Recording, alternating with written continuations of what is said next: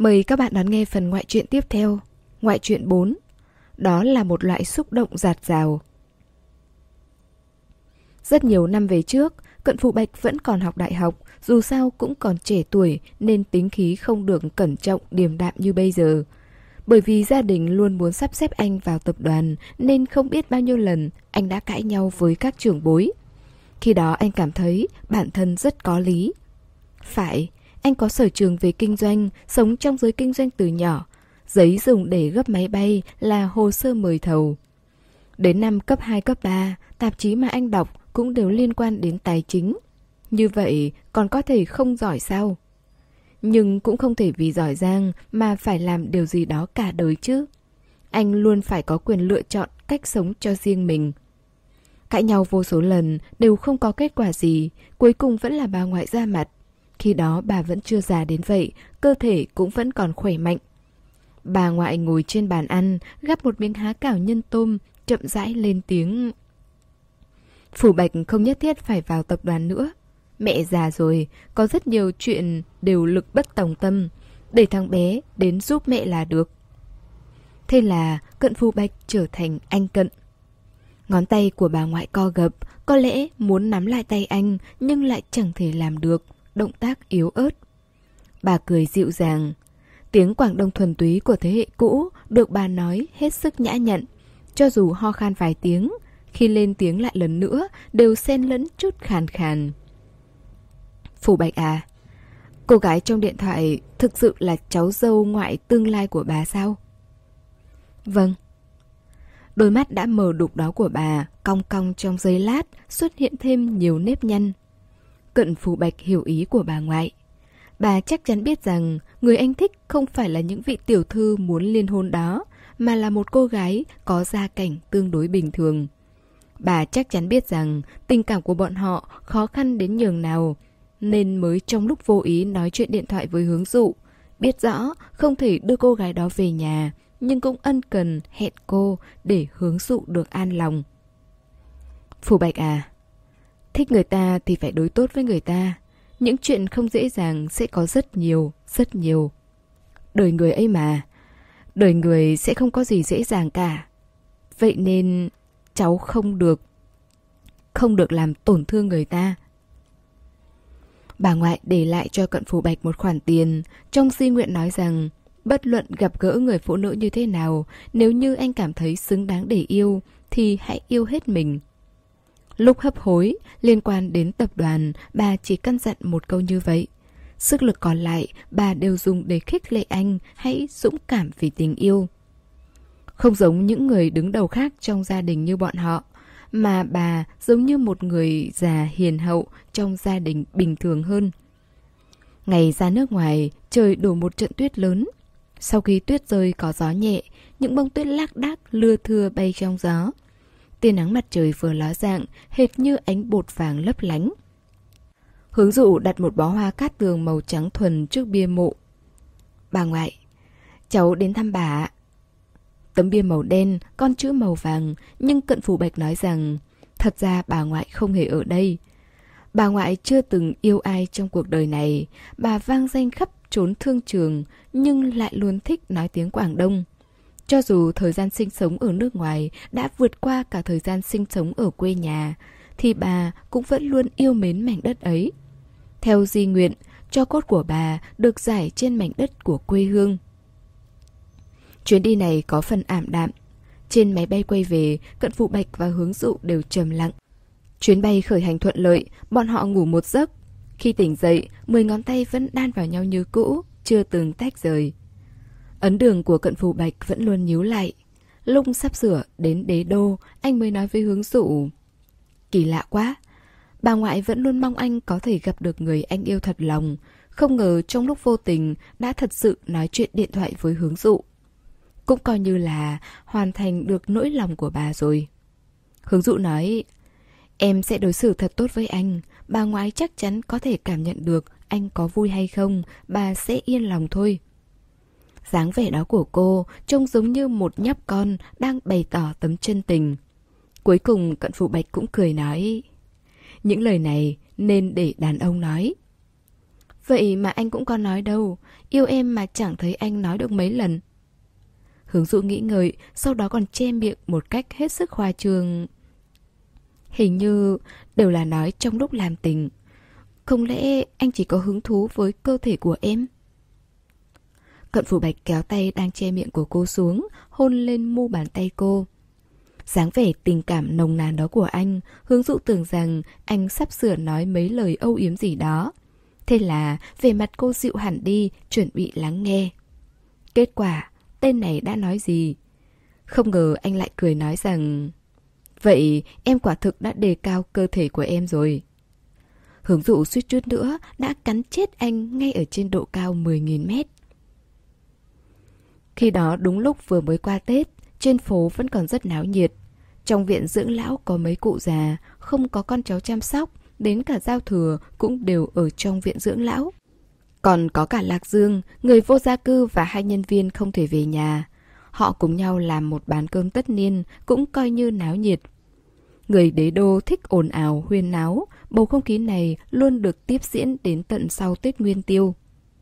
Tháng riêng, hướng dụ nhận được rất nhiều tin nhắn chúc phúc, nhưng chỉ có mắt hạnh là đáng để trò chuyện. Mắt hạnh về quê ăn Tết, cô ấy nói người trong nhà sắp xếp cho cô ấy một đối tượng xem mắt. Người đàn ông đó có một diện mạo hiền lành, chất phát, cô ấy cũng rất thích. Trò chuyện được mấy câu, hướng dụ cất di động thở dài. Mắt hạnh về nhà xem mắt, gặp được người thích hợp rồi. Tòi rồi, Chu Liệt chẳng còn hy vọng gì nữa. Cận Phủ Bạch ở bên cạnh, nhìn cô than ngắn thở dài, lo lắng thay cho người ta, thì cảm thấy buồn cười. Anh nói, em đổi nghề từ khi nào vậy? Muốn làm bà mối sao? Bà mối gì chứ? Em thấy Chu Liệt với cô ấy rất hợp nhau. Cận Phủ Bạch mỉm cười, không bình luận gì thêm. Anh vẫn còn nhớ, có một lần anh ở tòa nhà văn phòng đối diện công ty hướng dụ, cầm kính viễn vọng. Đúng lúc, chạm phải ánh mắt của Chu Liệt cũng đang cầm kính viễn vọng nhìn về phía bên này. Dù sao thì anh thấy ánh mắt của ông chủ Chu đó không giống như có ý với mắt hạnh, mà ngược lại giống như có tâm tư đặc biệt với cô gái của anh hơn. Đêm tối đầu tháng 2, gió thổi mây bay, ban ngày đổ một trận tuyết nhỏ bởi vì thời tiết ấm áp nên vừa rơi xuống đất đã lập tức tan ngay. Trong không khí tràn ngập mùi tuyết mới tan. Internet luôn thay đổi theo từng ngày, chỉ cần đăng ký hội viên VIP là có thể xem được chương trình truyền hình thực tế, xem phim điện ảnh, xem phim truyền hình ở trên một số app đa phương tiện. Nhưng hướng dụ và cận phù bạch thì vẫn chỉ thích xem DVD. Họ vùi người trên giường, bỏ đĩa CD vào trong đầu quay, chờ phim được chiếu. Bộ phim do hướng dụ chọn là một bộ phim điện ảnh nước ngoài cũ dích, sinh viên tốt nghiệp, công chiếu vào năm 1967 Chất lượng hình ảnh và màu phim đều mang cảm giác xưa cũ. Bài hát chủ đề là một ca khúc rất nổi tiếng, là The Sound of Silence. Nam chính vừa mới tốt nghiệp đại học, kết giao với một người bạn của bố mẹ. Cô Robinson đã có gia đình.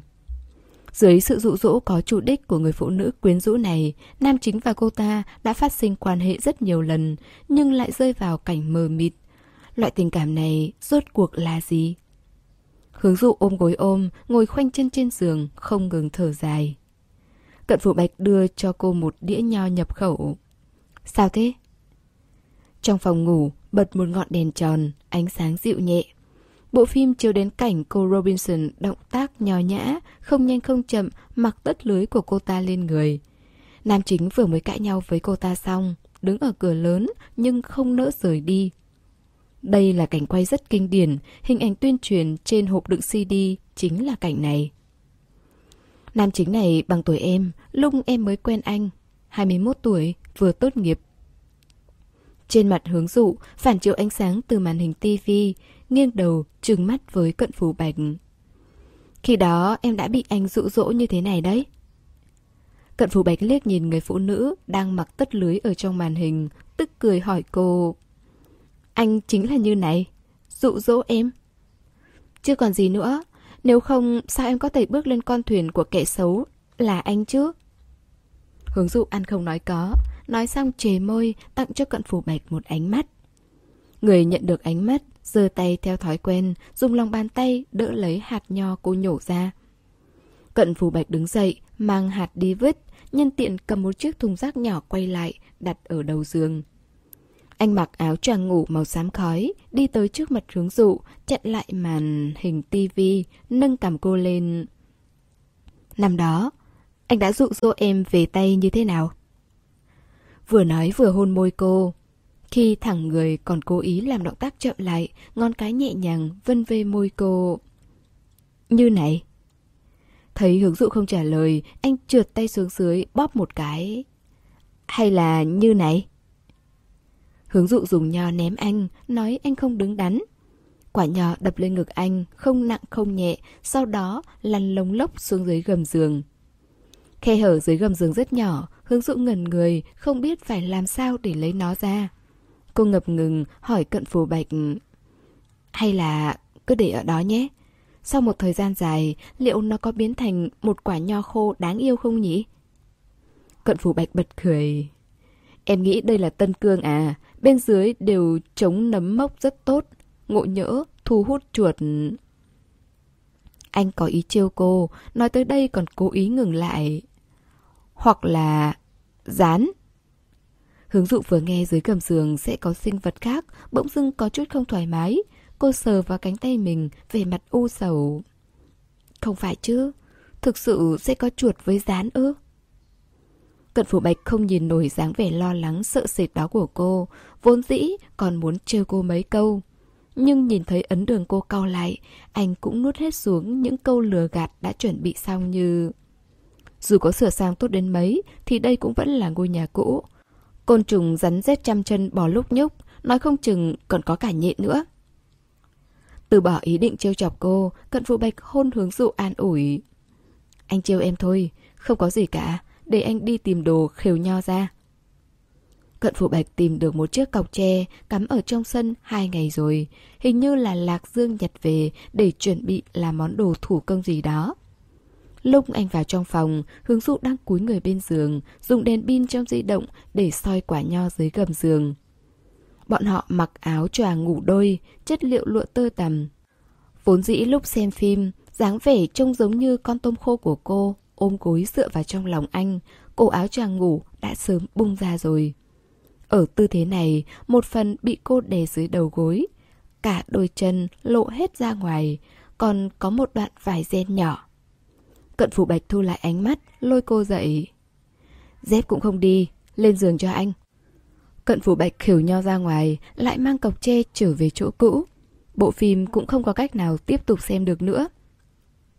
Hướng dụ đang cầm di động, nghe điện thoại của đường dư trì. Trong khoảng thời gian nửa năm hướng dụ và cận phủ bạch gặp lại nhau, vừa khéo là giai đoạn quan trọng trong việc khởi nghiệp của đường thiếu gia. Số lần liên lạc trong vài tháng qua, thậm chí còn ít hơn bất kỳ tuần nào kể từ khi bọn họ quen biết nhau. Vậy nên tin tức bị chặn, căn bản không hề hay biết hướng dụ và cận phủ bạch đã hâm nóng lại tình cảm từ lâu. Trong điện thoại, đường dư trì vô tình nhắc đến cận phủ bạch, còn dùng một thái độ vô cùng dịu dàng khoan dung và thuyết phục nói Mình bảo này, hướng dụ, sao mình thấy vòng bạn bè của cậu dạo này cứ y như thanh niên văn học vậy? Hay là mình giới thiệu bạn trai cho cậu nhé Là người anh em cùng khởi nghiệp với mình Cũng được lắm từ sau khi cận phủ bạch quay lại, hướng dụ rảnh rỗi là cuốn lấy anh suốt, lấy đâu ra thời gian để chỉnh sửa vòng bạn bè. Nửa năm chị đăng được hai bài, mỗi lần là hỏi đinh thép có thể làm được gì. Lần còn lại là chụp bức ảnh cây cam ở trên bàn trong phòng làm việc. Cái lần chụp ảnh cây cam đó, vốn tưởng rằng cận phụ bạch sẽ cực kỳ cảm động. Hướng dụ đăng lên vòng tròn bạn bè, xong còn đặc biệt tác tên của cận Phụ bạch. Kết quả, mãi mà chẳng thấy anh trả lời gì. Cô nhịn cơn tức đến lúc tan làm, nhào vào lòng cận Phụ bạch đang đợi dưới tòa nhà văn phòng. Anh không nhìn thấy bài đăng của em trên vòng bạn bè sao? Nhìn thấy rồi. Vậy sao anh không nói gì? Trăm cây rất tốt, Cận vụ bạch giúp cô cài dây an toàn rồi thong thả nói. Hôm đó, hướng dụ suýt nữa tức chết, lửa giận vọt lên tận đỉnh đầu. Anh quên rồi sao? Kết quả, người đàn ông này kéo cô vào lòng, vừa cười vừa hôn lên gò má cô. Chiều em thôi, anh nhớ mà, là hạt cam trước kia phải không? chăm bón đúng là rất tốt. Nhưng những điều này đường dư chỉ nào có biết. Anh ấy tưởng rằng vòng tròn bạn bè của hướng dụ là do yêu nhưng không có được nên tâm tình buồn bực. Thấy hướng dụ không nói gì, đường thiếu gia ở bờ bên kia đại dương hết lời khuyên nhủ. Tin tức có liên quan đến cận phù bạch đều không tốt. Cậu bảo cậu đợi cái gì đây? Ngộ nhỡ... Mình nói ngộ nhỡ, anh ta quay lại thì quay lại, nhưng đã sớm tàn phế rồi. Khi đó, cậu còn có thể ở bên cạnh anh ta nữa không? Về phần này, đường dư trì còn lấy cả ví dụ. Có lẽ cận phủ bạch đã tàn phế, có lẽ đã trở thành người thực vật, cũng có lẽ đã trở thành thằng ngốc. Mỗi ngày chảy nước dãi, đợi người đút cơm cho ăn. Trong phòng ngủ vô cùng yên tĩnh, thanh âm của đường dư trì sắc nét vang vọng đến từng ngóc ngách. Sống lưng hướng dụ cứng ngắc, gương mặt đờ đẫn quay đầu. Nhìn thấy cận phủ bạch dựa ở cửa phòng ngủ như cười như không. Chắc là đường dư trì bận bịu đến mức ngốc luôn rồi. Trước kia cũng là một người rất biết ý, vậy mà hôm nay thấy cô trầm lặng như thế mà vẫn cứ khăng khăng nói về chủ đề giới thiệu bạn trai cho cô. Một hơi nói hết tên của ba bốn người đàn ông, còn liệt kê cả ưu điểm. Hướng dụ cân nhắc. Vị thiếu gia này mà còn nói nữa, thì tối nay có lẽ cô sẽ không thể trải qua một cách an toàn được. Dù sao thì tuần trước, đầu gối của cô đến giờ vẫn còn sưng. Thế là cô vội vàng kết thúc chủ đề câu chuyện, ngắt điện thoại, đến cả chuyện cận phụ bạch quay lại rồi cũng chẳng kịp nói với đường dư trì. Cận phụ bạch đã dựa vào gối, nửa nằm nửa ngồi ở trên giường. Bà nãy hướng dụ không đắp chân, tay và chân đều có chút lạnh. Anh kéo cô vào trong, giúp cô làm ấm tay. Người bạn thân từ nhỏ đó của em luôn giới thiệu bạn trai cho em. Hướng dụ cũng cho chân áp lên chân trần của cận phù bạch, oán trách không chút trột dạ. Anh rời đi nhiều năm như vậy, cũng chẳng thấy đường dư chỉ nhớ tới việc giới thiệu bạn trai cho em. Bây giờ anh quay về rồi thì lại đột nhiên nhắc đến chuyện này. Còn cảm thấy tiếc nuối à? Cận phủ bạch giơ tay, nhéo vào eo cô. Không nỡ ra tay mạnh, thế là đổi thành cù lét. Hướng dụ co rúm lại trong chăn, chủ động trao nụ hôn, bày tỏ xin tha thứ. Bóng cây cối bên ngoài cửa sổ rơi trên tấm rèm, mờ mờ ảo ảo. Cô nằm trong vòng tay ấm áp của cận phù bạch, vui vẻ dự tính. Nói rằng đợi đường dư trí quay về sẽ giới thiệu hai người họ với nhau, cùng nhau ăn bữa cơm gì đó. Cận phủ bạch hôn lên ấn đường đang co giãn của cô. Được, đều nghe em hết. Anh thích cô thoải mái, dễ chịu như vậy. Trong quá khứ, Cận Phủ Bạch từng có vô số cơ hội chạm mặt đường dư trì. Đôi khi là nhìn nhau từ xa, đôi khi là gặp mặt gật đầu coi như chào hỏi. Hướng dụ chưa bao giờ giới thiệu hai người họ với nhau, dù cho bọn họ đều biết rõ thân phận của đối phương. Việc cô không giới thiệu là bởi vì cô chưa bao giờ cảm thấy bất an. Trong suốt những năm tháng hướng dụ ở bên cạnh anh, hầu như chưa từng oán trách điều gì. Thậm chí, cô còn nhẹ nhàng loại bỏ tất cả các mối quan hệ khiến anh có áp lực. Sợ giới thiệu bạn bè cho anh làm quen sẽ khiến anh cảm thấy áp lực, vậy nên không giới thiệu. Sợ bản thân hỏi nhiều về lịch trình sẽ khiến anh áp lực, vậy nên cô không hỏi. Trong mối quan hệ đó, kỳ thực hướng dụ nên có sự nhạy cảm và bất an mà một người con gái nên có mới phải. Cô thường xuyên không biết anh đang ở nơi nào, cũng thường xuyên không biết anh đang ở cùng với những ai. song cô chưa từng biến bất an thành áp lực cho anh. Thậm chí có lần anh tham dự bữa tiệc, cởi áo khoác ném bừa lên trên ghế sofa trong phòng bao. Không biết dính phải áo khoác của người phụ nữ hay tên ẻo là nào. Cả người đầy một mùi nước hoa nồng nặc. Hôm đó anh uống chút rượu, đưa hướng dụ quay về khách sạn của Lý Sỉ. Áo khoác do hướng dụ treo lên giúp anh, còn tưởng rằng cô sẽ ghen rồi chất vấn anh trong bữa tiệc có những ai. Cận phủ bạch vặn nắp chai nước khoáng, vừa uống vừa đợi. Ai ngờ cô treo áo khoác xong, xoay người, nhíu mày. Lời nói ra lại là Sao anh lại uống nước lạnh nữa vậy? Trời thì lạnh, uống nước lạnh sẽ bị đau dạ dày đó. Khi ấy, cận vụ bạch không nói rõ được cảm nhận của bản thân là như thế nào. chỉ cảm thấy mình đã khiến cô tủi thân quá nhiều. Anh đi qua ôm chặt lấy cô, cố ý nói những chuyện xảy ra trong bữa tiệc, vừa như vô tình nói hết một lượt những người có mặt ở đó, để cô an tâm. Em trai họ cận từ ngung, vô cùng tò mò, còn thực sự nghe ngóng về hướng dụ. Cuối cùng chạy đến hỏi cận phù bạch. Anh họ à, cái người mà anh yêu, em thấy bình thường thôi mà, rốt cuộc anh yêu chị ấy ở điểm gì thế? Cậu ấy không nhắc đến tên hướng dụ, nhưng cận phù bạch vẫn sững sờ một lúc mới trả lời.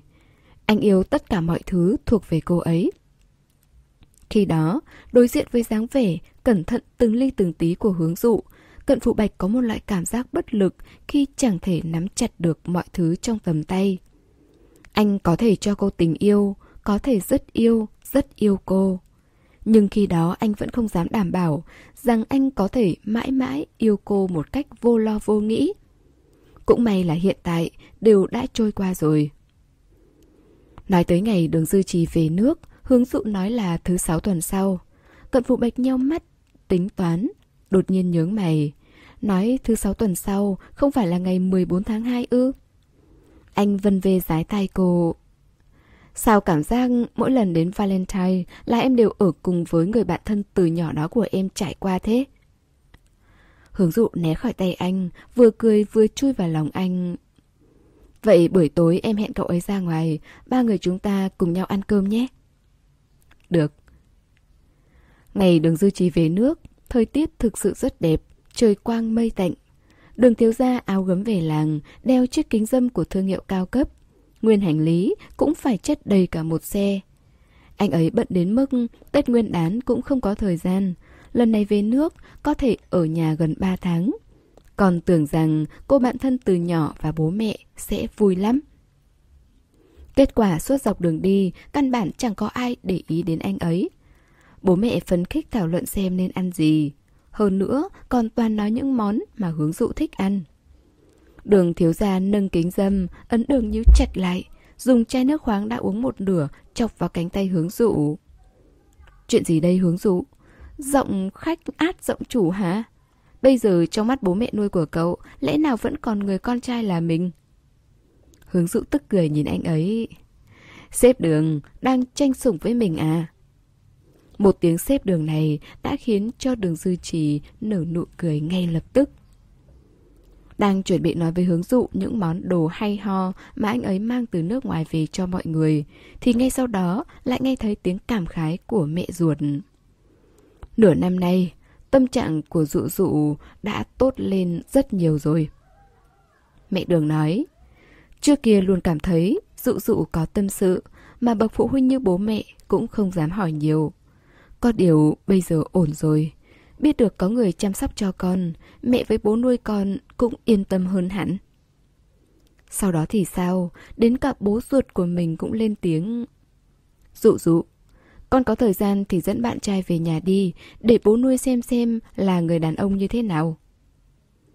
Tuần trước Đường Dư Trì ở trong điện thoại mới nói muốn giới thiệu bạn trai cho hướng dụ, thực sự đã bị những lời này làm cho ngơ ngác. Ngẩn người một lúc anh ấy mới choàng tay qua vai hướng dụ, đề thấp giọng, ngữ khí vô cùng bất mãn. Hướng dụ, cậu tìm đàn ông ở đâu thế? Đến cả mình cũng không nói, lại là một nhân vật nguy hiểm tầm cỡ à? Hướng dụ hất móng vuốt của anh ấy ra khỏi vai đáp. Không tìm. Cận phù bạch quay lại rồi. Ai? Cận phù bạch. Trên mặt đường dư trì là biểu cảm của một lời khó giải thích. Cuối cùng chỉ dặn ra được một câu Vẫn... vẫn khỏe mạnh chứ? Hôm đó là Valentine, xe bị kẹt ở trong thành phố một lúc lâu. Các cặp đôi ôm hoa đi lại khắp phố. Biển quảng cáo điện tử không ngừng nhảy ra bố cục hình trái tim. Không biết là cửa hàng nào mở bài hát bong bóng tỏ tình. Không khí dường như cũng trở nên ngọt ngào. Nhưng trong bầu không khí như thế này, hướng dụ không thể không nhỏ rộng, giải thích với đường dư chỉ. Cận phủ bạch thực sự không thiếu tay chân, cũng không thiếu trái tim. Trung quy bố mẹ nuôi đều không biết những vướng mắc trong suốt những năm qua. Chỉ cho rằng dạo gần đây hướng dụ đã tìm được người bạn trai hoàn hảo. Hướng dụ và đường dư trì thì thầm to nhỏ một lúc, sau đó cũng đổi chủ đề. Đường Dư chỉ nói muốn ăn cơm bố mẹ nấu, bọn họ quay về nhà họ đường, cùng nhau ăn trưa, rồi ngồi trên sofa uống trà trò chuyện. Nói chuyện đến buổi chiều, di động của hướng dụ đặt trên bàn uống nước dùng khẽ mấy cái. Trà mà bố đường pha là trà mau phong cao cấp, màu trà không đậm lắm, rót vào trong chiếc chén sứ trắng mỏng. Di động vừa rung, sóng nước lăn tăn trong chén trà. Là cận phù bạch gọi đến. Hướng dụ sợ làm phiền đến tâm trạng thanh tịnh của người uống trà, cô đứng dậy đi ra ban công nghe điện thoại. Nói mấy câu, cô mở cửa ban công, thò đầu vào trong hỏi đường dư trì. Buổi tối cùng nhau ăn cơm nhé, ba người chúng ta. Được. Chỉ cần nghe ngữ khí là có thể nghe ra được đường thiếu gia đã gom góp biết bao nhiêu hóng hớt muốn hỏi. Thời tiết giữa tháng 2 vẫn chưa ấm lắm, nhưng được cái là ánh nắng chan hòa. Phong cách ăn mặc của đường dư trì vẫn thế, áo phao lông vũ rộng rãi cùng quần jeans, kèm theo gương mặt non nớt như cuốn con, trông vẫn không khác gì học sinh. Anh ấy với hướng dụ đứng dưới tầng, tranh thủ thời gian chờ đợi, lôi bao thuốc ra, hút một rút một điếu, châm lửa. Nhìn dáng vẻ giống như một người nghiện thuốc lá nặng, có lẽ ra nước ngoài đã hút rất nhiều.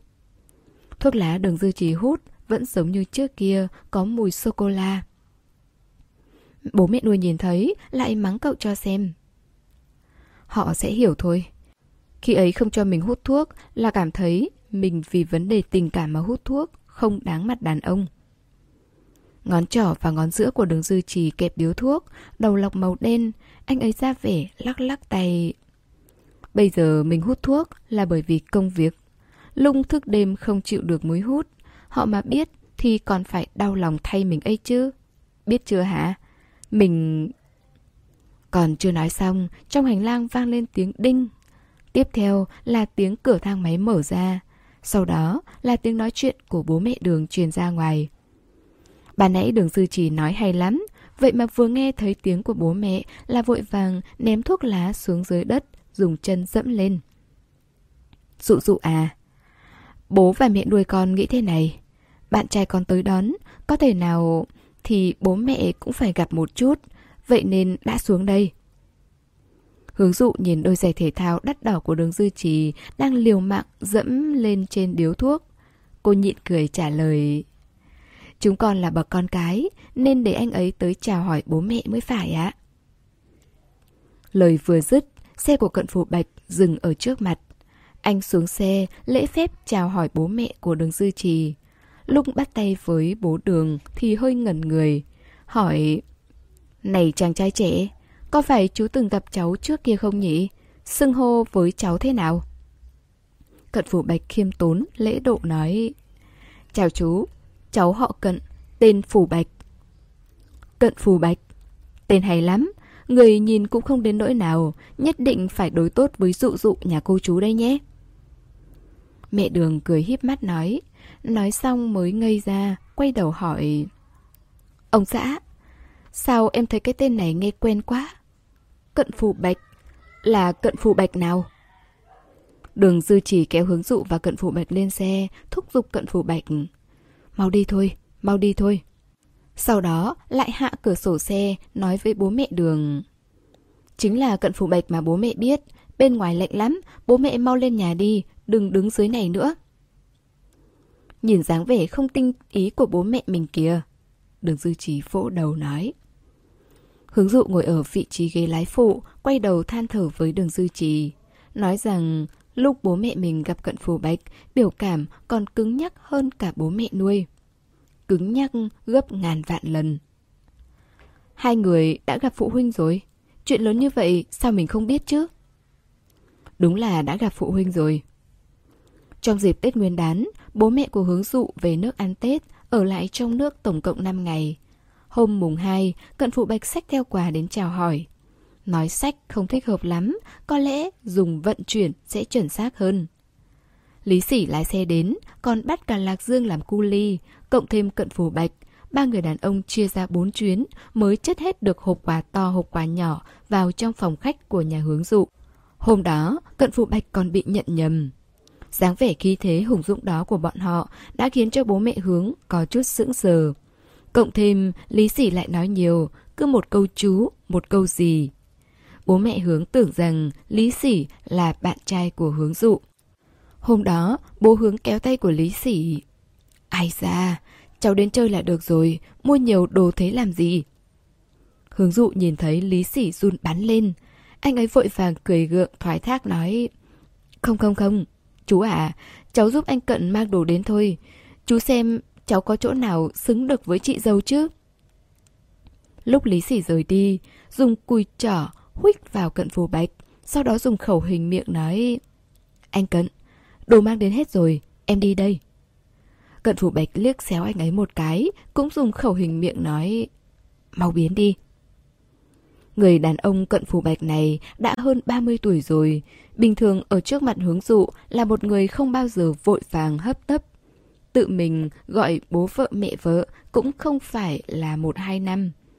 Vậy mà kết quả tới lúc gặp bố mẹ hướng dụ thì sống lưng thẳng tắp, vẻ mặt trang nghiêm.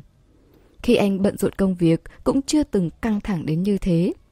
Hướng dụ nhìn anh với bố bắt tay nhau một cách lịch sự, không nhịn được, bật cười thành tiếng làm như hai nguyên thủ quốc gia gặp mặt vậy. Hôm đó bố hướng rất bối rối. Ông hỏi có phải đã từng gặp cận phụ bạch không? Cô nhìn cận phụ bạch trầm lặng suy nghĩ trong chốc lát. Anh nói chắc là chưa từng gặp mặt chính thức bao giờ. Đợi tới khi hướng dụ giới thiệu tên của cận phủ bạch, bố mẹ cô lăn lộn trên thương trường nhiều năm như vậy mà cũng vẫn ngẩn người ra đó. Cận... cận phủ bạch sao? Là cận phủ bạch nào? Hướng dụ kể đến đoạn này với đường dư trì, cười nói... Bố mẹ mình với anh ấy đều cứng đờ cả ra, giống như hồi còn đi học có lãnh đạo nhà trường ngồi ở dãy đằng sau nghe giảng vậy. Lãnh đạo nhà trường ngồi nghe giảng mà mình có thấy cậu cứng đờ bao giờ đâu. Lúc giáo viên gọi tên trả lời câu hỏi, người kính cẩn nói rằng bản thân không biết, lẽ nào không phải là cậu? Hướng dụ dùng ngọc khăn giấy đặt ở trên xe, đánh rõ mạnh vào đường dư chỉ một cái. Đây là trọng điểm ư? Đừng dư trì ngồi ở đằng sau, nhân lúc hướng dụ đang bám lên lưng ghế nói chuyện với anh ấy. Anh ấy dùng ánh mắt ra hiệu, nhỏ giọng nói. Sao cậu không nói sớm? Anh ta quay về rồi. Hôm đó mình nói muốn giới thiệu bạn trai cho cậu. Không lẽ cận phù bạch đều nghe thấy hết rồi à? Hướng dụ để lộ một nụ cười dạng dỡ. Nghe hết rồi. Đường thiếu gia là người biết ứng phó trong mọi tình huống, trực tiếp đổ lỗi. Cậu mà sớm nói anh Cận quay về rồi, mình có thể giới thiệu cho cậu mấy tên xấu xí kia sao? Đúng thật là, cũng không nói với mình sớm một chút. Anh Cận, chào anh. Nghe danh đã lâu, em là bạn thân từ nhỏ của hướng dụ, Đường Dư Trì. Chào em Đường Dư Trì. Những năm qua cảm ơn em đã luôn chăm sóc hướng dụ. Bữa tối để anh mời. Hướng dụ lườm nguyết, trong lòng thầm oán trách cận phù bạch và đường dư trì. Một người ở nhà cứ hệ nhắc đến bạn thân từ nhỏ của em là ghen tuông. Một người ở trong điện thoại thì cứ phán đoán bị tàn phế, đần độn. Vậy mà gặp nhau xong lại yên bình thế này. Thật sự giả tạo. Nhưng cô vẫn rất vui. Thậm chí trong lúc kẹt xe còn ngâm nga một giai điệu bài hát. Đó là bài The Sound of Silence trong phim điện ảnh. Tiếng Anh của cô không tốt, hát bừa, bị đường sư chỉ nói là nghe như tiếng mũi kêu. Nhưng khi cô nghiêng đầu, dùng ánh mắt trưng cầu ý kiến của cận phù bạch, ánh mắt của người đàn ông dịu dàng tình cảm nhìn cô. Hay hơn bản gốc. Đường dư chỉ ở đằng sau, nghiến răng nghiến lợi. Thầm nói trong lòng. Lung cận phù bạch gặp phải tai nạn xe cộ, chắc chắn thính giác đã bị tổn thương nghiêm trọng rồi. Địa điểm ăn cơm là một nhà hàng kiểu Tây. Ngoài cửa sổ là một hồ nước lạnh không thấm được ánh nắng đầu xuân. Nhánh cây dương liễu thướt tha rủ xuống một tầng xanh mướt. Thỉnh thoảng có chim én bay ngang qua, mang lại sự sinh động cho cả bầu trời không một gợn mây. Bít tết chín bảy phần, súp rau củ cũng rất thơm ngon. Vị trí gần cửa sổ có thể nhìn thấy bầu trời ngập trong ánh hoàng hôn. Cận Phụ Bạch và Đường Sư Chỉ đang nói chuyện, thanh âm của hai người đàn ông xen lẫn vào khung cảnh xung quanh. Đường Dư Trì đang hỏi về ngày cưới của Cận Phụ Bạch và Hướng Dụ. Khóe môi Cận Phụ Bạch chứa ý cười. Nói rằng họ đang đợi bố mẹ Hướng hoàn thành xong kế hoạch của năm nay. Chọn một ngày, hai người họ đều không bận. tốt nhất là vào cuối hạ đầu thu. Thời tiết ở thành phố Đế Đô không lạnh không nóng, sau đó sẽ tổ chức hôn lễ. Hướng dụ đang nhai nửa quả cà chua bi, bỗng dưng khoan khoái, nheo nheo mắt. Cuối cùng, cô cũng đã có thể đưa người mình yêu tới trước mặt bạn bè một cách quang minh chính đại. Cảnh tượng trước mắt là điều mà trong quá khứ đến cả nằm mơ cô cũng không dám nghĩ tới. Hướng dụ quay đầu, cầm ly nước trái cây lên, ngắm nhìn góc nghiêng của cận phù bạch. Anh đang dùng tay trái ăn cơm, tay phải đặt ở dưới bàn, nắm chặt lấy tay cô. Hai người đàn ông trò chuyện từ kiểu dáng váy cưới đến quy trình tổ chức hôn lễ. Vì không biết quá rõ nên cận phù bạch đã miêu tả chiếc váy đuôi cá thành giống như một cái chổi. Hướng dụ không cảm thấy buồn cười, cô cảm giác như thứ gì đó đang chảy ra từ lòng ngực. Giống như khi mặt trời lặn, tình cờ xoẹt ngang qua trái tim cô. Đó là một loại xúc động giạt rào. Lúc cơm tối sắp sửa kết thúc, đường dư trì ra ngoài đi vệ sinh. Cận vụ bạch vân về má cô, sát lại gần bên tai hướng dụ, hỏi khẽ. Em vui chứ? Ừ, rất vui. Hướng dụ trả lời như vậy xong, cảm giác người đàn ông này đang đem tay thò vào trong áo của cô. Giữa môi và răng có một mùi thơm dịu nhẹ của rượu vang. Anh nói, về nhà sẽ làm em càng vui hơn. Lời nói lưu manh như vậy, cô còn chưa kịp phản bác, thì đáy mắt liếc thấy đường dư trì, mặt mày hớn hở chạy lại. Hướng dụ ngẩn người, chợt cảm thấy cảnh tượng này có phần quen thuộc. Tình cờ thế nào, hôm nay đường dư trì cũng mặc một chiếc áo cộc tay màu đen, giống hệt với lễ hội nghệ thuật lớp 10 năm ấy. Trên mặt anh ấy có một biểu cảm rất giống với lúc đầu khi phát hiện ra An Tuệ. Có lẽ đó là một sự ăn ý nào đó giữa bạn thân từ nhỏ với nhau. Hướng dụ đột nhiên kích động, giữ chặt tay của cận phủ bạch. Cô nhìn đường dư trì đang chen chúc chạy qua một đám người đã thanh toán xong chuẩn bị rời đi, nét mặt kích động nói Hướng dụ Mau nhìn về hướng nhà vệ sinh Một cô gái mặc chiếc váy len màu trắng vừa mới đi ra Rất xinh đúng không? Mình chuẩn bị đi tìm cô ấy để xin quy chat Hướng dụ nhìn qua theo miêu tả của anh ấy Một cô gái tươi sáng dạng người bước ra từ phía đó Đường dư trì đã chuẩn bị sẵn di động Cô và cận phụ bạch chạm mắt nhau Cận phụ bạch nhìn ra được không ít sự vui mừng, nhẹ nhõm khó tả từ trong mắt của hướng dụ. Năm nay là năm 2020, dường như cuộc sống đã sớm cuốn trôi hết đi những tháng ngày khiến người ta fuộn, muộn phiền đó. Tất cả đều mới tinh, khiến người ta thích thú. Giống như kim loại được đánh bóng để lộ ra một độ lộng lẫy, láng mịn. Ngoại truyện năm Tình yêu trẻ con nhưng lại khiến người ta vui vẻ. Tháng 3 năm 2020, trời vừa ấm lên đã trở lạnh, nhưng sức sống cũng vẫn rất dồi dào mạnh mẽ. Trong mùa sinh sôi nảy nở, cỏ cây hoa lá, không may nhiễm phải virus đang hoành hành này, cận vụ bạch đột nhiên bị sốt cao. Đó là một buổi chiều sương mù nặng nề, trong không khí xen lẫn màu vàng của bão cát, thời tiết vô cùng tồi tệ. Người đi bộ trên phố đều đeo khẩu trang, thậm chí còn có người khoa trương tới mức đeo thứ đồ giống như mặt nạ chống độc. Vốn dĩ là cuối tuần, nhưng khi hướng dụ thức dậy vào buổi sáng, đã nhận được thông báo, chỉ có thể vội vàng đến công ty tăng ca. Trong công ty có mấy người nói đùa với Chu Liệt. Ông chủ, tăng ca trong thời tiết như thế này thật sự không tính là tai nạn lao động sao? Cảm giác khí quản đều bị khói mù đè nén hết rồi. Chu Liệt không hổ danh là người bị nhân viên mắng là chu bóc lột trong suốt 8 năm qua.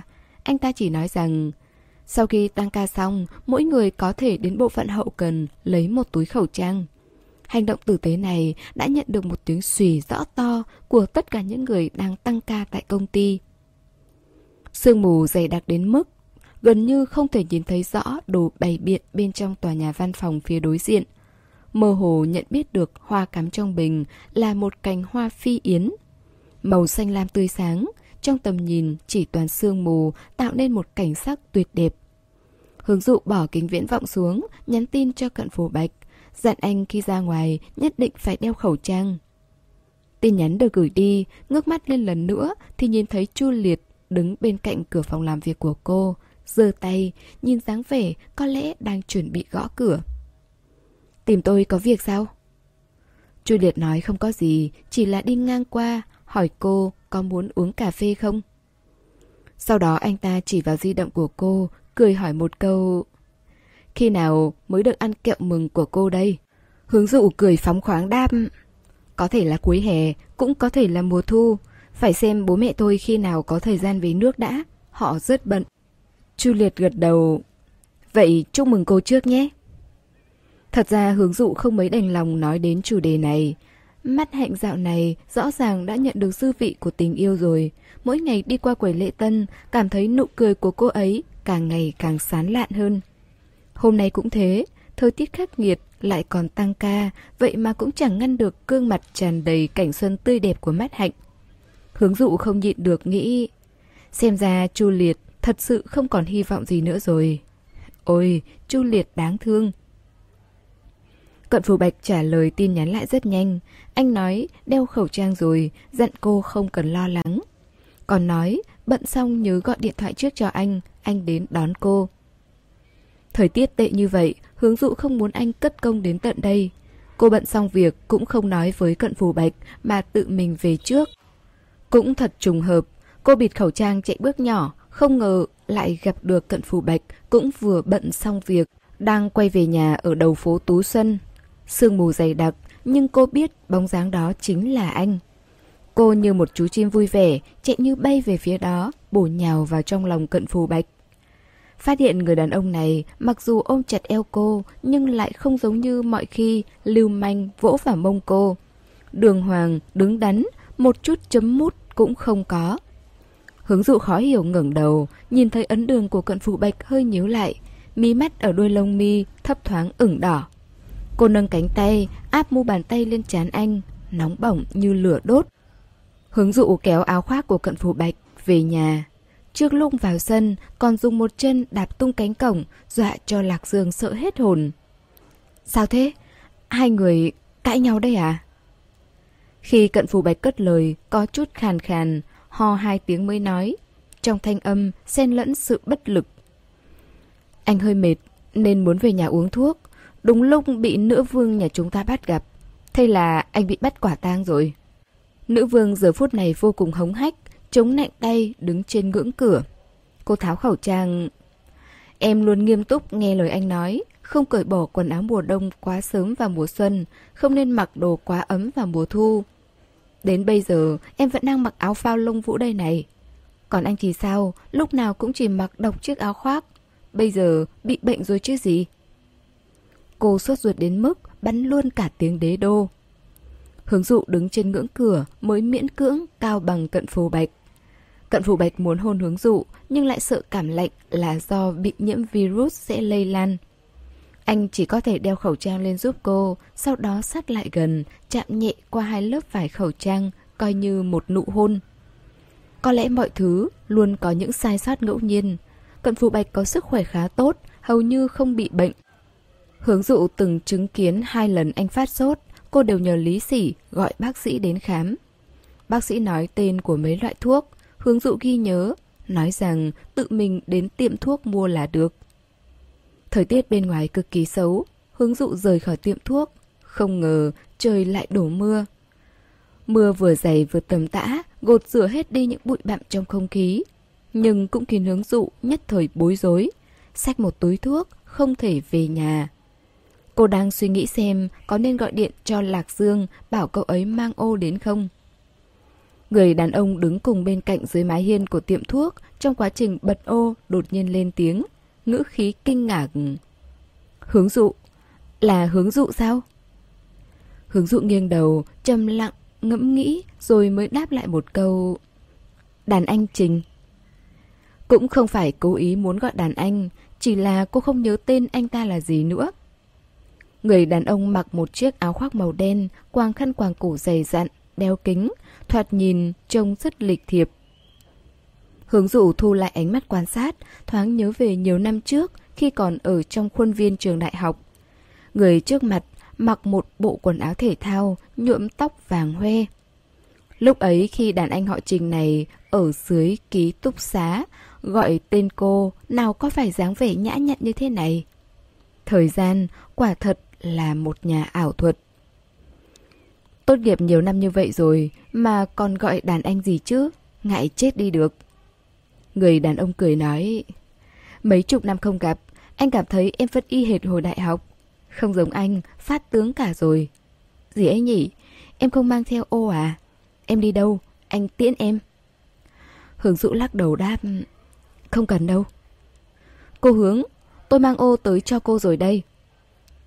Lạc Dương dơ ô, chạy tới từ đằng xa, vẩy vẩy những hạt mưa dính trên trán lúc chạy. Anh Cận thấy bên ngoài đổ mưa, đang kẹp nhiệt độ mà vẫn đạp tôi ra ngoài, bảo tôi mang ô đến cho cô. Bao nhiêu độ? Hình như là 38 độ, bác sĩ nói tạm ổn rồi. Hướng dụ thở phà một hơi, nghiêng đầu nói với người đàn ông. Người nhà em mang ô tới rồi, không làm phiền anh Trình nữa, tạm biệt. Được, tạm biệt. Sau khi quay về, hướng dụ rót một cốc nước ấm cho cận phủ bạch uống, còn vỗ vỗ và chán anh như dỗ dành đứa trẻ con. Nói, anh ngủ một lát đi, tới giờ ăn cơm tối, em sẽ gọi anh dậy. Cận phủ bạch quả thật có hơi buồn ngủ, nhịn cười, ừm khẽ một tiếng. Đợi cô mang cốc nước không ra khỏi phòng ngủ thì ngay lập tức bị hai tên chúa hóng hớt mai phục ở bên ngoài là Lạc Dương và Lý Sỉ lôi qua một bên. Mái hiên rất rộng, trời nắng che mát, trời mưa che mưa. Vậy nên dưới cửa sổ luôn được đặt những chiếc ghế gỗ do Lạc Dương làm thủ công. Ba người bọn họ ngồi trên ghế thì thầm to nhỏ. Lý sỉ chẳng đứng đắn chút nào. Con gái đã học mẫu giáo rồi mà vẫn nhiều chuyện hệt như trước kia. Anh ấy nháy mắt hỏi. Chị dâu, lúc nãy em nghe Lạc Dương nói rồi, chị gặp được người quen à? Đàn anh thời đại học còn muốn che ô đưa chị đi bộ trong mưa. Lạc Dương còn nói, ai ra. Anh sĩ, anh chẳng làm sao cả, tự anh muốn hóng chuyện mà cứ lôi tôi vào là sao? Vậy cậu cũng không nói, sao tôi biết được chứ? Hai người này vì để hóng chuyện mà còn đặc biệt mang hẳn một đĩa hoa quả tới. Hướng dụ tức cười, liếc hai người họ một cái, lấy một quả quýt bóc vỏ, cố ý kéo dài âm điệu. Muốn biết hả? Muốn. Muốn. Hai cái con người này, một người là ông bố đơn thân nuôi nấng con cái, một người là FA trời sinh, chưa yêu đương lần nào. Tình cảm của cận phù bạch và hướng dụ lại ổn định, một chút tin tức để hóng hớt cũng chẳng có. Trong cuộc sống thường ngày, hoàn toàn dựa vào những câu chuyện phong lưu ngày xưa ngày xưa của mấy ông bà già trong viện dưỡng lão, kể lại để nghe cho vui tai. Cuối cùng cũng tóm được một chút quá khứ có thể truy tận ngọn nguồn của hướng dụ. Mắt hai người như phát quang. Cũng không có gì. Lúc chị học năm nhất đại học, người vừa gặp lúc nãy đã dùng nến xếp thành hình trái tim ở dưới ký túc xá để tỏ tình với chị. Ôi giời, vãi trưởng. Trời âm u đổ mưa, đang vào chập tối, trong nhà bật đèn. Ánh đèn hắt ra từ ô cửa sổ tạo thành một hình tứ giác phản quang trên mặt đất trước mặt, bị nước mưa tí tách rơi xuống.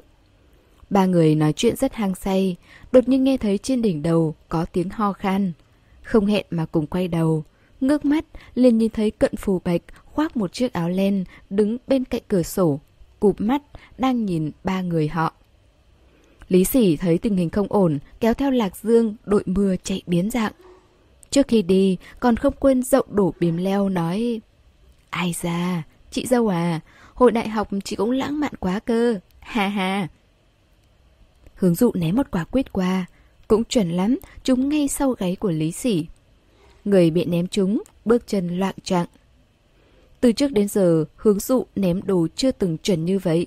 Đến cả ném rác trong không trung cũng đều ném chệch ra bên ngoài thùng rác. Sau đấy, cận phụ bạch phải đứng dậy, đi nhặt ném lại lần nữa. Lần này chúng chính giữa hồng tâm, nghĩ đi nghĩ lại chỉ có đúng một khả năng, lý sỉ đáng bị đánh. Lạc Dương là một đứa trẻ tiết kiệm, quay đầu nhặt quýt, sau đó tiếp tục chạy như bay. Người khác đều chạy rồi, hướng dụ chỉ có thể đứng dậy đi vào trong nhà, ôm cận phù bạch. Cô đút một miếng quýt vào miệng anh. Không phải em đã bảo anh uống thuốc xong thì ngủ một lát, đợi tới lúc ăn cơm tối sẽ gọi anh dậy sao? Cận phủ bạch lái sang chuyện khác nói Sau đó thì sao? Sau đó cái gì chứ? Hướng dụ sợ anh bị lạnh, cô đóng cửa sổ, quay đầu mới phản ứng lại. Cận Phủ Bạch đang hỏi cô, sau khi được tỏ tình bằng xếp nến hình trái tim thì thế nào? Cô mỉm cười, kéo Cận Phủ Bạch vào trong phòng ngủ. Còn sau đó cái gì nữa, đương nhiên là bị dì quản lý ký túc phát hiện rồi. Dì ấy nói đốt nến ở nơi đó không an toàn, dùng nước dập tắt, sau đó lấy chổi quét dọn sạch sẽ. Cận Phủ Bạch cũng cười theo. Anh hỏi cô, anh nhớ hồi đại học em có bạn trai cũ là người xếp nến đây à? Cô nói tất nhiên không phải, bạn trai hồi đại học là yêu xa. Có điều, đợt Tết xem vòng bạn bè của bạn bè chung, hình như Triệu Yên Mặc đã kết hôn rồi. Còn tưởng rằng cận phụ bạch vì bị ốm nên tâm lý yếu đuối, đang ghen tuông những chuyện trước kia. Hướng dụ dứt khoát mở vòng bạn bè của người bạn đó cho cận phụ bạch xem. Nói, anh nhìn đi, người ta còn đám cưới chạy bầu nữa đây này. Cận phủ bạch nhìn kỹ bức ảnh một lúc, đưa tay lên trên đỉnh đầu cô, ấn một cái, lên tiếng đánh giá. Người đàn ông này thật chẳng có mắt nhìn. Hướng dụ bất ngờ quay đầu nhìn cận phù bạch. Anh không có bất cứ tia ghen tuông nào cả, chỉ có một gương mặt dịu dàng. Thời gian đã trôi qua quá lâu, tâm trạng lúc thất tình của khi đó, thật ra cô đã chẳng còn nhớ rõ nữa. Nhưng cận phù bạch vẫn lo lắng một cách tinh tế, sợ cô nhìn thấy người ta sẽ tức cảnh sinh tình, sẽ không vui. Mái hiên ngoài cửa sổ đổ mưa, được ánh đèn trong phòng chiếu sáng như những tia sao băng, nhấp nháy, rơi lụp đột xuống mặt đất. Bầu trời vào buổi chiều vẫn còn u ám, nhưng giờ phút này lại giống như được rát vàng bởi màu sắc của ánh đèn, ấm áp, ẩm ướt. Em còn lâu mới vì người đàn ông khác mà không vui. Cận phủ bạch bật cười, nhắc lại chuyện cũ. Anh nói, hướng dụ khi ấy thất tình khóc rất dã man, chắc chắn là rất đau lòng. Khi anh nhìn thấy cô, cô đầu bù tóc rối, ngồi ở nơi ánh sáng leo lắt, không nói một tiếng nào. Anh nói, lại còn tưởng là trông thấy ma rồi chứ. Hướng dụ tức sắp chết, kịch liệt phản bác. Cận phù bạch, em đầu bù tóc rối lúc nào chứ? Hôm đó em rõ ràng xinh đẹp như tiên nữ. Là anh nói sai rồi, giống tiên nữ. Nhưng người như anh đứng đắn không quá ba giây, một khắc sau đã thò tay vào trong cổ áo cô, hỏi cô. Hóa ra kích cỡ của tiên nữ là B à? Bị hướng dụ cắn một phát thật mạnh vào cổ tay. Tiên nữ mà cắn người? Người bị cắn còn rất sung sướng, nâng cao tông điệu. Đây đâu gọi là cắn người. Hướng dụ hất cầm, chiêm ngưỡng dấu răng ngay ngắn của chính mình, cân nhắc câu chữ rồi nói... Đây là... tặng anh một chiếc đồng hồ đeo tay. Cận phủ bạch giơ cổ tay lên nhìn. Được. Đẹp hơn của Vacheron Constantin. Khi còn bé, luôn có trò tinh nghịch như thế này. Trẻ con hồi ấy, đâu có được đồ chơi lung linh đẹp mắt như ngày nay. Trưởng bối trong nhà dỗ dành trẻ con, đôi khi dùng luôn bút bi vẽ một chiếc đồng hồ đeo tay lên cổ tay. Càng sống, càng quay về ngày xưa, còn nói đùa loại chuyện ngây ngô như thế này nữa.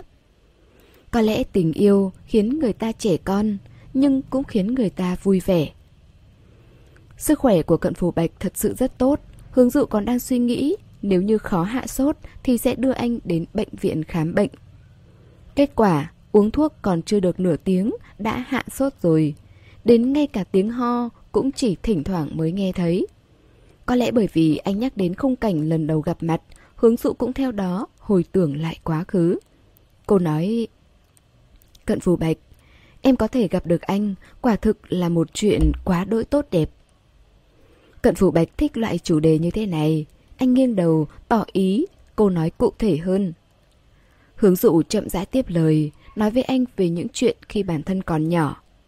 Thật ra khi còn nhỏ cô rất thích đi học, ở trường có bạn bè, có thầy cô, náo nhiệt biết bao. Về tới nhà thì nhàm chán vô cùng, chỉ có mỗi một gì giúp việc nấu cơm. Khi đó vẫn chưa chọn cố định gì trần, bảo mẫu trong nhà cứ nửa năm hoặc một năm là lại thay một lần, cũng chẳng tạo dựng được tình cảm gì. Hướng dụ khi ấy không thích nhất chính là trời đổ mưa, chỉ cần đổ mưa, còn chưa tới giờ tan học là đã có thể nhìn thấy phụ huynh tới đón con cái đứng đầy ngoài cổng trường thông qua cửa sổ phòng học.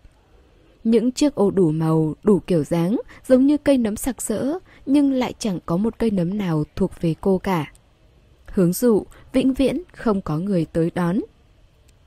Cô có tiền bắt taxi, nhưng hồi đấy taxi không dễ bắt, đặc biệt là vào ngày mưa.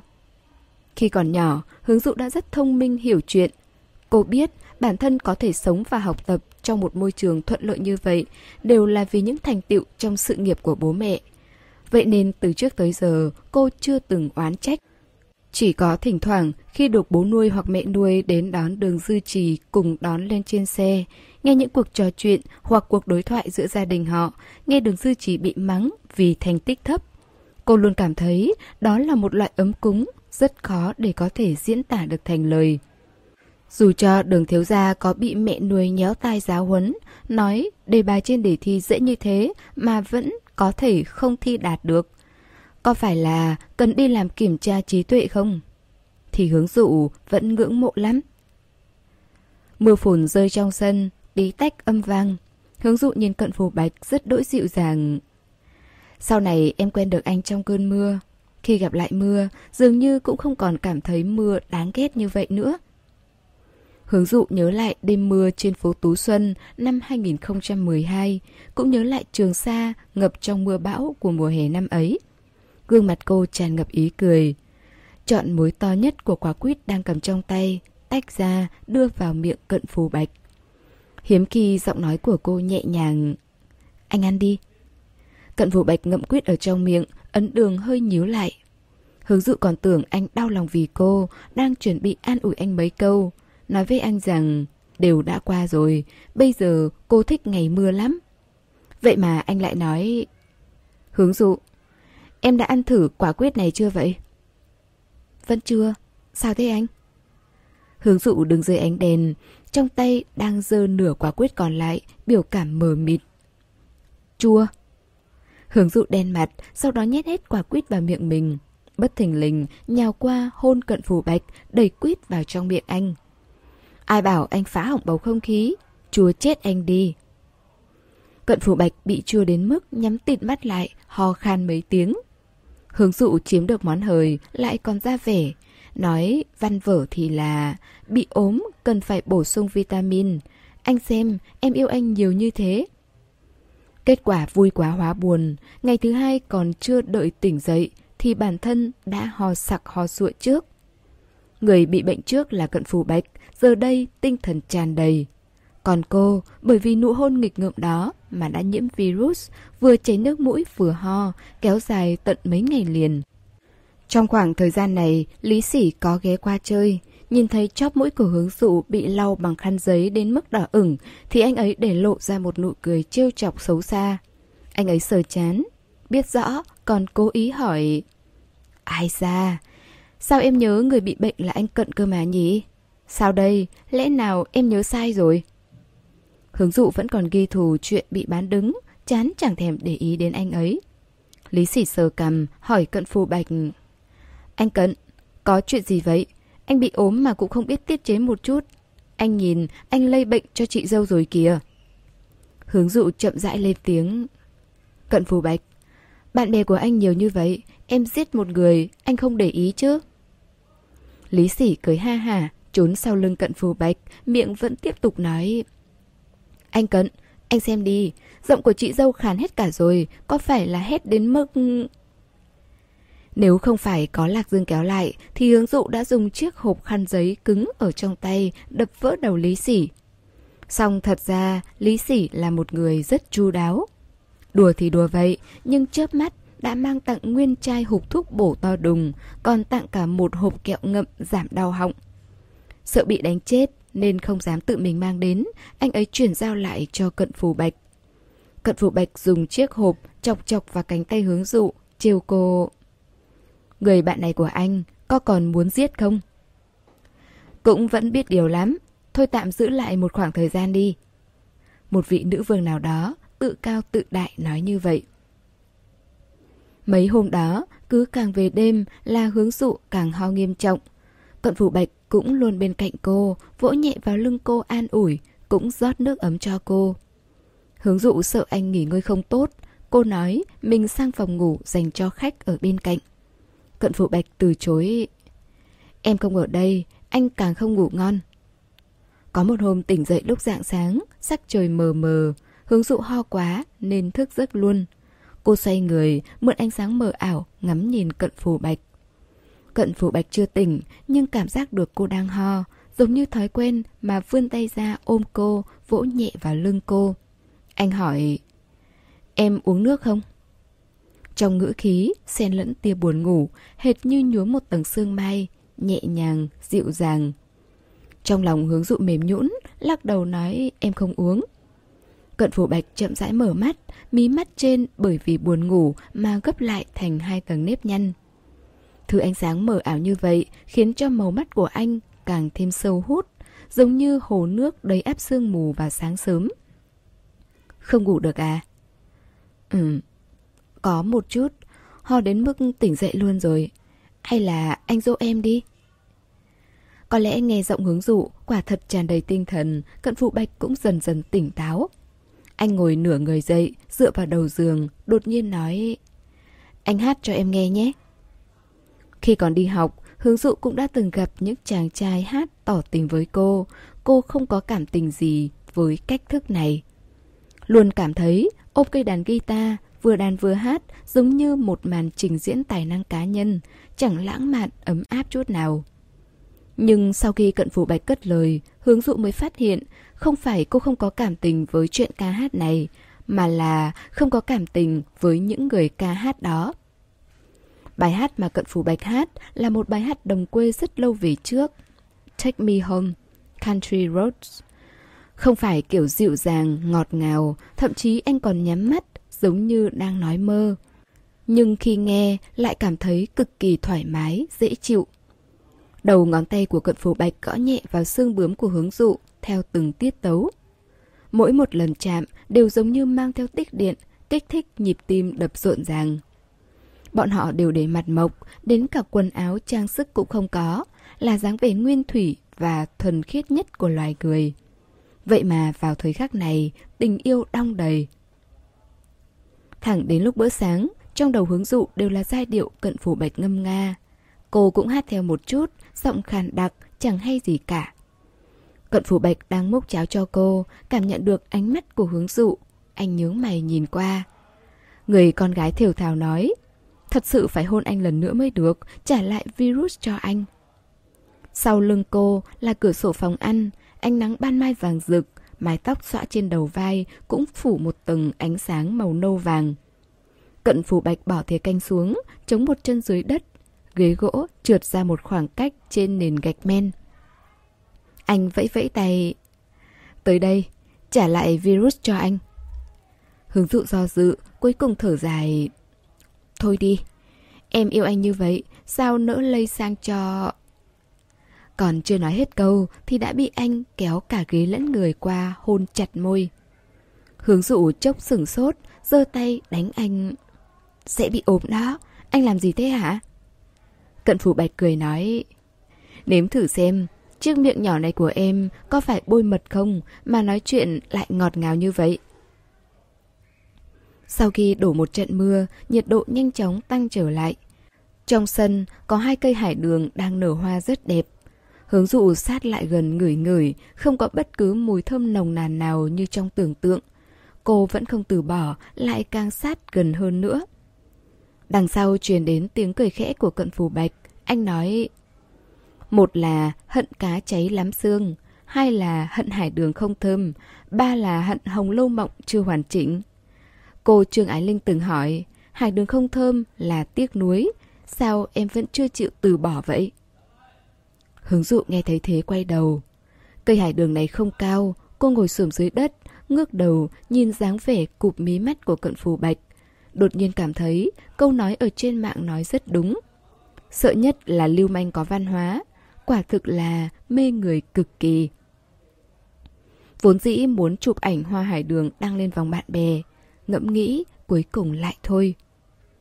Khoảng thời gian đó, hướng dụ không muốn mở vòng bạn bè lắm.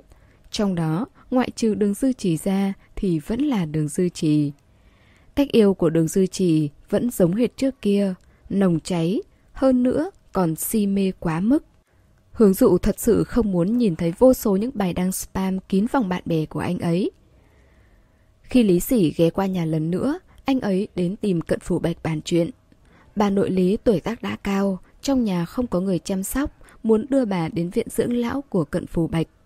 Có điều, cận phù bạch có việc nên đã ra ngoài rồi. Lý Sỉ ngồi trong sân nói chuyện với hướng dụ. Nói về lần đầu tiên gặp cận phù bạch. Lý Sỉ nghĩ nghĩ, nói hình như khi đó em đang học cấp 3, anh cận cũng là học sinh cấp 3. Hướng dụ chưa từng nghe về những chuyện trong quá khứ của cận phù bạch, hứng thú hỏi. Lúc anh ấy học cấp 3, trông như thế nào? Đẹp trai, là kiểu rất kiệm lời, ăn mặc cực kỳ phong cách. Lý sỉ nhíu mày. Khi ấy em giống như một thằng nhà quê vậy, còn mặc cả quần lót thể thao nữa chứ. Anh Cận thì từ trên xuống dưới, toàn hàng hiệu. Lý sỉ nói, bởi vì năm ấy gặp Cận Phù Bạch, anh ấy mới cảm thấy bản thân không đủ thời thượng. Thế nên sau này mới bắt đầu thích mua mua mua. Nhưng anh Cận và em vẫn không giống nhau lắm. Em là kiểu người nhân sinh đắc ý khi được tận hưởng triệt để đấy. Hướng dụ bỗng nhiên nhớ ra, lúc đầu nghe nói đến tên của Lý Sỉ là do Đường Dư Trì nói với cô.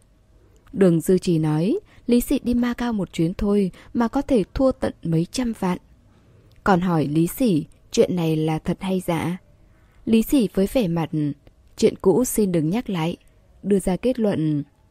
Đừng nói nữa, mất mặt lắm. Thế là hướng dụ đã biết, chuyện đó là sự thật. Hướng dụ nhất thời ngẩn người, lại tiếp tục lắng nghe Lý Sỉ kể về những chuyện cũ có liên quan đến cận phù bạch. Đó là mùa đông năm 2006, ở Cáp Nhĩ Tân, hai nhà Lý Cận gặp mặt trong bữa tiệc. Lý Sỉ gặp Cận Phù Bạch lần thứ hai. Khi đó, việc kinh doanh của nhà họ Lý vừa mới mở rộng phát triển trên Đông Bắc. Có một số chuyện cần mượn quan hệ trong nhà Cận Phù Bạch giúp đỡ. Cận Phù Bạch, đại diện cho bà ngoại của anh, xa xôi ngàn dặm, được mời tới Cáp Nhĩ Tân. Cận Phù Bạch khi ấy vừa mới tốt nghiệp đại học, đang học lên cao học. Vừa học vừa giúp bà ngoại của anh làm việc. Thân phận của anh khi đó đã không thể xem thường, đến ngay cả những người lớn tuổi hơn anh cũng phải gọi anh một tiếng, anh cận. Để xoa dịu cục diện, trong bữa tiệc này còn có những ông chú khác, ai ai cũng nhanh mồm nhanh miệng. Bầu không khí của bữa tiệc đó khá ổn. Qua ba tuần rượu, nhóm người này bắt đầu nói đến những tin tức trong năm. Lúc này, nói Philippines bỏ án tử hình. Lúc khác nói đường sắt cao tốc của Đài Loan đã thông xe. Lý Sỉ hùa theo một lúc, đột nhiên nhớ ra nhiệm vụ của mình là phải ở bên cạnh cận phù bạch. Vừa quay đầu, liền nhìn thấy rõ sắc mặt của cận phù bạch. Cận phù bạch dường như không thích nghi được với loại thời tiết quá lạnh thế này, hầu như không ăn gì cả, chỉ uống mỗi trà nóng. Sắc mặt anh nhợt nhạt, hệt như tuyết đêm ngoài cửa sổ. Để ý tới ánh mắt của Lý Sỉ, anh để lộ ra một nụ cười lịch sự nhưng xa cách. Anh Cận, anh không uống chút nào sao?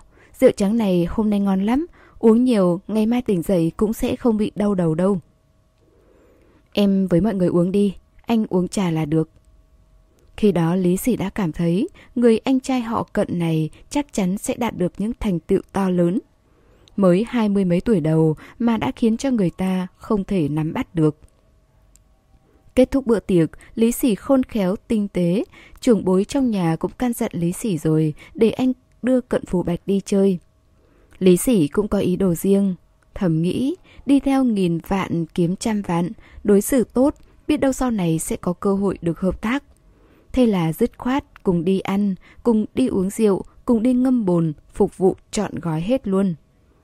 Nhưng sau khi chơi xong một vòng, anh ấy phát hiện ra cận phụ bạch là người rất vô vị coi trọng ăn uống nhưng ăn không nhiều.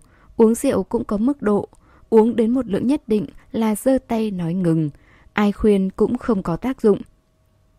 Còn chơi ấy à, chẳng có cái gì nhìn được vào mắt cả. Lý dị đặc biệt đưa cận phủ bạch đến một hộp đêm đắt cắt cổ.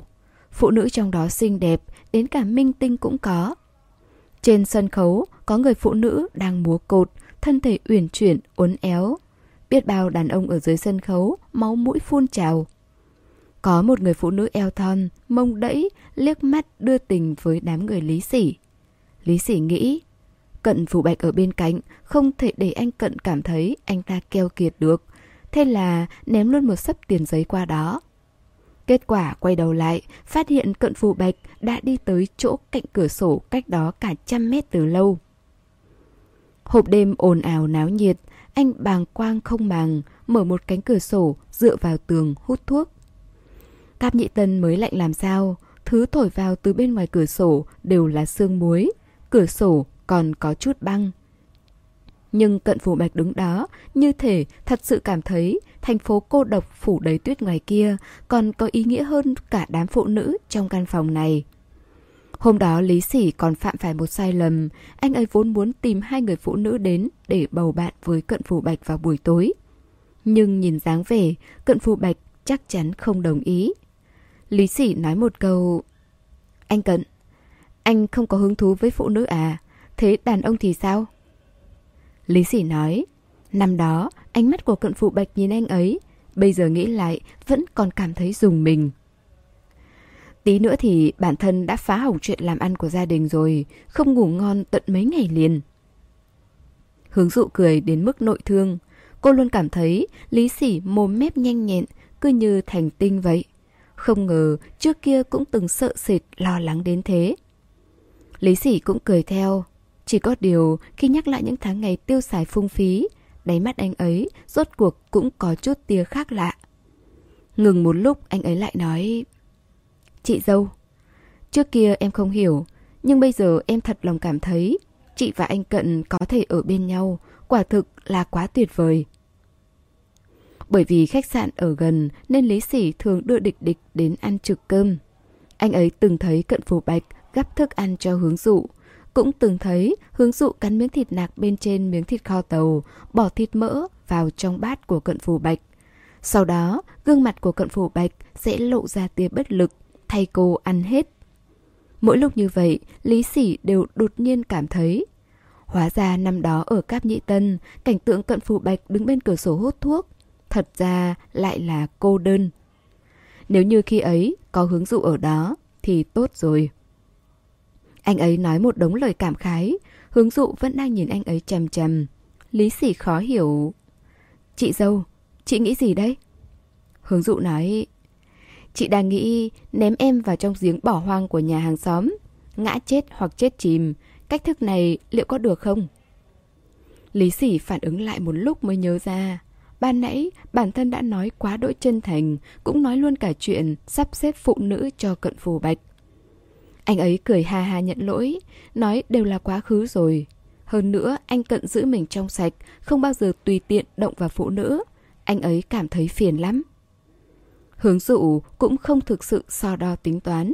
Có lẽ từ tận sâu trong trái tim cô đã coi Lý Sỉ và Lạc Dương là bạn bè. Cũng giống như đường dư trì vậy, thi thoảng trêu đùa, tranh cãi, đấu võ miệng. Chị dâu, chị đừng giận, em có ảnh hồi trước của anh Cận, chị xem không? Hướng dụ cuối cùng cũng thỏa hiệp, đổi được một bức ảnh lúc trước. Cận Phủ Bạch và Lạc Dương từ bên ngoài quay lại, hướng dụ cũng kết thúc cuộc tán gẫu với Lý Sỉ ngồi một bên, uống thứ trà bảo vệ cổ họng, lắng nghe nhóm người cận phủ bạch bàn bạc về chuyện của bà nội lý. Khi ba người đàn ông này trụ lại một chỗ, bàn bạc xem phải thu xếp ổn thỏa cho người già như thế nào. Kỳ thực, có một loại cảm giác vô cùng, vô cùng dịu dàng. Trước kia hướng dụ cảm thấy cận phụ bạch ăn sung mặc sướng, tiêu tuyến như nước. Nhưng thật ra không phải. Thỉnh thoảng hướng dụ cũng sẽ đi cùng cận phủ bạch và lạc dương đến viện dưỡng lão dáng vẻ cận phụ bạch quan tâm đến sức khỏe của những người già, dáng vẻ cẩn thận hỏi han về những bữa ăn của người già, dáng vẻ thảo luận với Lạc Dương và viện trưởng về việc liệu có nên mở một buổi tọa đàm định kỳ tư vấn tâm lý cho người cao tuổi hay không. Những khoảnh khắc đó không những không làm cận phủ bạch lu mờ, mà ngược lại hướng dụ cho rằng so với trước kia thì một cận phủ bạch như thế này còn càng hấp dẫn, càng mê người hơn. Cô thích lắng nghe cận phủ bạch chuyện trò với những ông bà cụ râu tóc bạc phơ. Thỉnh thoảng có những ông bà cụ thính giác không tốt, khiến cho một người cao quý, tự tôn cao như cận phủ bạch, phải che tay lên bên miệng, nâng cao rộng, giống như hét lên nói chuyện với họ. Cảnh tượng đó dịu dàng, ấm cúng đến mức không có gì sánh bằng. Có người già nghe ngóng, hỏi cận phù bạch đã kết hôn chưa? Cận phù bạch liền chỉ vào hướng dụ, trong mắt chứa ý cười, nói năm nay cháu sẽ kết hôn, vợ chưa cưới của cháu ở đằng kia. Lý sỉ ăn cơm tối ở nhà hai người họ xong mới rời đi. Trước khi đi ngủ, Cận Phụ Bạch phát hiện cô gái của anh có chút khác thường, cứ luôn nhìn chăm chăm vào di động ngẩn người. Sát lại gần hỏi mới biết, cô lấy được một bức hình trước kia từ chỗ Lý sỉ. Là bức hình mười mấy năm trước rồi, di động trong tay còn là iPhone đời đầu. Cận phủ Bạch không nhìn ra được điểm gì đặc biệt, chỉ cảm thấy khi đó quả thực trẻ tuổi hơn một chút mà thôi. Hướng dụ ở bên cạnh, cầm di động than ngắn thở dài. Anh bảo anh đẹp trai như này, trước kia lúc còn đi học có phải rất nhiều con gái theo đuổi anh không? Không có nhiều lắm. Từng nhận được thư tình chứ? Cận phù Bạch mỉm cười. Nhưng không có người xếp nến thành hình trái tim ở dưới ký túc xá cho anh. Bản chất cá muối như hướng dụ, chỉ thích tích cực khi có những chuyện liên quan đến cận phù bạch. Cô nói anh đợi đó, em phải cho anh xem ảnh trước kia của em. Cũng rất đẹp, tuyệt đối không thua anh đâu. Bố hướng và mẹ hướng chắc chắn không có, trong tâm trí của họ chỉ có công việc và công việc. Hướng dụ đặc biệt gọi điện thoại cho dì Trần, nói muốn một tấm hình lúc còn nhỏ. Dì Trần nói chắc là ở chỗ bà có, để bà tìm kỹ lại đã. Bình thường dì Trần ít khi dùng di động, có lẽ phải mất một lúc mới có thể gửi qua cho cô được. Hướng dụ vừa nghịch di động, vừa chờ đợi, đột nhiên nhìn thấy tin nhắn ký nhận hàng chuyển phát nhanh. Từ ngày chuyển đến phố Tú Xuân, hàng chuyển phát nhanh của hướng dụ đều được gửi tới đây. Ban ngày khi có Lạc Dương là anh ấy sẽ luôn ký nhận giúp cô. Nhìn thấy tin nhắn cô mới nhớ ra hôm nay có một kiện hàng vẫn chưa bóc. Cận phủ bạch ngồi trên giường, nhìn bóng dáng hướng dụ đi đi lại lại trước mặt anh. Cô luôn có những dụng cụ nhỏ rất đặc biệt, giống như hiện tại vậy. Hướng dụ cầm một thứ hình tròn, to bằng quả trứng gà. Không ngờ lại là con dao chuyên dùng để bóc hàng chuyển phát nhanh. Vẫn còn một số thứ đồ trông giống như con dấu lăn mà cô cầm trong tay. Lăn lăn trên thông tin chuyển phát nhanh, bên trên biến thành một mảng màu đen. Hướng dụ ngước mắt, đối diện với ánh mắt của cận phủ bạch, lộ vẻ đắc ý. Không hiểu rồi chứ gì, đây là thứ chuyên dùng để bôi vào đơn hàng chuyển phát nhanh. Tại sao phải bôi vậy? Không an toàn chứ sao, cái này vứt bên ngoài rất dễ bị dò dỉ thông tin cá nhân đó. Bóc kiện hàng ra, bên trong là hai chai sữa tắm. Hướng dụ dơ lên cho cận phù bạch xem Chai sữa tắm này là mắt hạnh giới thiệu cho em, nói là vị đào, rất dễ ngửi. Bởi vì là sữa tắm nên hướng dụ đã ngỏ lời mời cận phù bạch tắm chung. Cô nghĩ rất đơn giản, cảm thấy có đồ gì tốt thì sẽ phải chia. Ai ngờ lại sẻ chia cả bản thân đi luôn. Cận phù bạch chẳng có đánh giá gì về sữa tắm cả. Khi bàn tay phủ lên trên một cách thành thục, anh nói dáng mông của cô trông còn giống trái đào hơn. Lẫn trong tiếng vòi hoa sen, hướng dụ chất vấn cận phủ bạch một cách dứt khoát. Không phải đã nói là dùng thử sữa tắm mới sao? Anh đang làm gì thế hả?